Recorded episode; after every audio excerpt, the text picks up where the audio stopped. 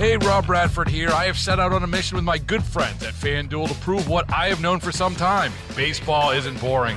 Now I have a daily podcast to prove it with some of the most notable people in the baseball world screaming baseball isn't boring from the mountaintops or at least agreeing to come on our show. Players, managers, GMs, and yes, even the commissioner of baseball, Rob Manfred. It has been a constant wave of baseball's most powerful voices. So join the revolution, subscribe, and soak in Baseball Isn't Boring. Listen on your Odyssey app or wherever you get your podcast. You'll be glad you did. Putin is banking on the United States failing to deliver for Ukraine. We must, we must, we must prove him wrong. That is President Joe Biden announcing $200 million in aid for Ukraine as Volodymyr Zelensky met uh, with those in Washington, D.C. yesterday. Also, President Biden made some critical comments of Bibi Netanyahu and Israel's conduct in Gaza. And to join us, uh, join us to discuss that is Linda Kenyon, CBS reporter. Reporter Linda, thank you so much for joining us. Well, thank you. Happy to be here. So, the $200 million in aid for Ukraine that has uh, Biden announced that that will move forward. Where are we with furthering our funding of the war in Ukraine? Well, the $200 million was from previous, uh, previously approved funds. The White House and uh, the spokesman for the National Security Council, Admiral John Kirby, has told us uh, repeatedly that they're running out of runway, his words, when it comes to any further funding, and that's why they need Congress to approve the president's emergency supplemental budget request, which includes funding for Ukraine in its war uh, against Russia, funding for Israel in its war against Hamas, funding for Taiwan and the Indo Pacific region due to threats from China, and also $6 billion for U.S. border security. Now, Republicans in Congress have all said they support Ukraine, but only to a certain point. They say that before they worry about security over, overseas, they need to worry about security here at home and they want more than just the six billion that President Biden put in the border security request. They want changes in border policy. In other words, immigration reform, and that is what has slowed down the process and uh, basically led the Ukrainian president Volodymyr Zelensky to come to Capitol Hill and to the White House yesterday and say, "Hey, we need your help now because if we don't help us." Russia's going to overrun us, and uh, mindful that there is going to be a deadline here because Congress wants to get out of town until January uh, by the end of this week. So if they don't move fast, they either do one of two things: they punt till January, or they stay in town a little bit longer to get it done. CBS News reporter Linda Kenyon is our guest. Uh, the we've had our gaze so focused on Gaza for the last six weeks that we've not really seen or heard or read a lot about what's happening in Ukraine. Now I know it's uh, cold there now; things are kind of bogged to a you know a halt. But the Ukrainian counteroffensive, I think, was less effective than many of us hoped it would be. Uh, what is there an end? Let's let's assume U.S. aid continues and European aid continues. What's the end game of this thing likely to look like? See, that's a very hard question to answer because it's it's difficult to see uh, how Ukraine can continue to repel Russian advances without help from international aid. But Ukraine's President Volodymyr Zelensky, who was at the White House and on Capitol Hill yesterday, did say that uh, that Ukraine has managed to take back 50% of the territory that Russia uh, took during the war so far, and uh, that Russia is still uh, trying to, uh, you know, uh, defeat Ukraine.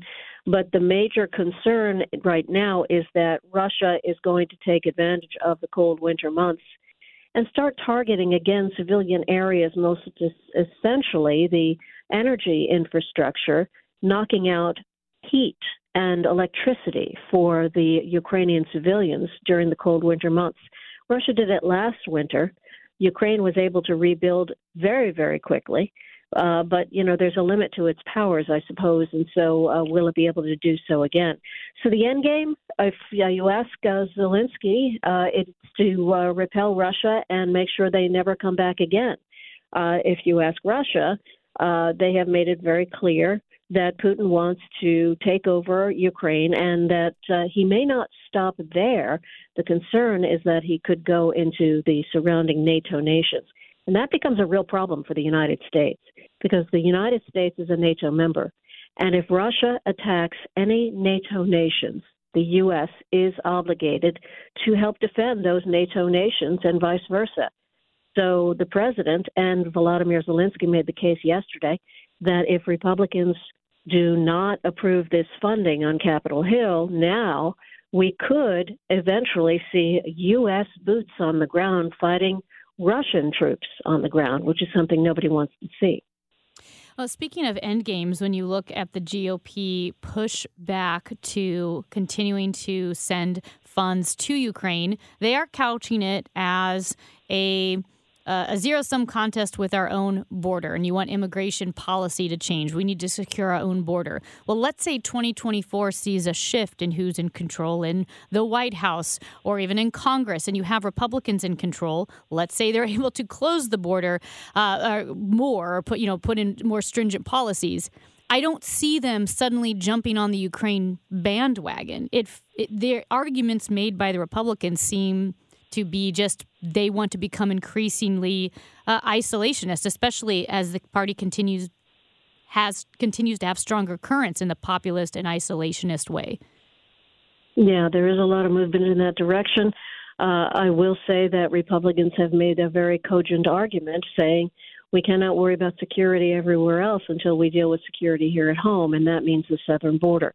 But if they are couching it in terms of demanding immigration policy changes, uh, this has been a very, very difficult subject for several administrations. And the president says he's willing to talk about that. He wants to negotiate. But, you know, if Republicans are not willing or not able to, to deal with this issue themselves, and again, uh, to answer a, a, a very difficult uh, question with many different angles uh, that have not been uh, answered in many, many years, uh, then they're at a standstill on immigration policy. If a Republican administration comes in, then uh, and a Republican-controlled Congress is in charge, then Ukraine may be facing some serious difficulties when it comes to trying to repel Russia and again, the threat is uh, right now there have been no U.S. troops involved in the day to day fighting, uh, and the United States would like to keep it that way. Yes, shifting our focus now back to Israel. The president made remarks yesterday, uh, I would argue, critical of Benjamin Netanyahu, uh, critical of the way Israel is prosecuting uh, its war against Hamas. Is this, uh, are we witnessing a shift in policy from the White House as it relates to Israel right now? Well, the president was at a, uh, a Democratic fundraiser yesterday uh, during in Washington D.C. and during that fundraiser, he did make some critical remarks. He did, however, say that the U.S. stands by Israel. But President Biden and Israeli Prime Minister Benjamin Netanyahu have known each other for a very, very long time. They have been friends for a long time, but they are not shy about criticizing each other. And Biden has become more critical of, he says, his friend Bibi. And he says that uh, one of the things that has to change in Israel is that the U.S. is demanding that there be no indiscriminate bombing of Gaza's Palestinian civilians. And uh, at the same time, however, he does acknowledge that uh, Bibi is in a bit of a bind because of the Hamas uh, terrorists are embedded within the civilian population. So uh, it's kind of a lose lose situation. He's also said that the international community is starting to uh, lose its support for Israel because thousands of Palestinian civilians have been killed since Hamas attacked Israel on October 7th. But as National Security Council spokesman uh, John Kirby has told us, uh, Admiral Kirby has said, everybody seems to forget, this is his words, not mine, everybody seems to forget what happened on October 7th and, and the uh, the Hamas attack on Israel, and uh, what it did to the civilian population there. And he also says everybody seems to forget the fact that Hamas has said and is expected to carry out its promise that it will attack again and again and again. So Israel's plan to eradicate Hamas uh, seems to be a good strategy for Israel given the threat under which it is living. How significant is the phrase indiscriminate bombing that Biden was basically accusing Israel of, you know, having indiscriminate bombing, engaging in that, that support was softening because of that, which seems to be almost a 180 from the United States previous narrative saying, hey, we support Israel. They have to use surgical precision. They have to take as much caution as possible to limit the number of civilian casualties, but always acknowledging that Hamas creates military bases uh, where they're shooting off missiles in densely populated areas in Gaza or in hospitals or mosques. But this seemed like a 180 saying, yep, Israel, you're doing exactly what everyone said you're doing. You're just bombing indiscriminately. Yeah, it's a pretty strong statement, and it could be very damaging to Israel. Uh, but the president also uh, made sure to say, on the other uh, side of the phrase, that uh, that the U.S. still stands by Israel and fully acknowledges that Hamas will attack again and again unless it's eradicated. The problem, and the White House has brought this up as well, is not only the deaths of Palestinian civilians in large, large numbers, but the problem is that uh, if you eradicate Hamas, uh, somebody else, some other organization, some terrorist organization that also hates Israel is likely to take its place to fill that vacuum.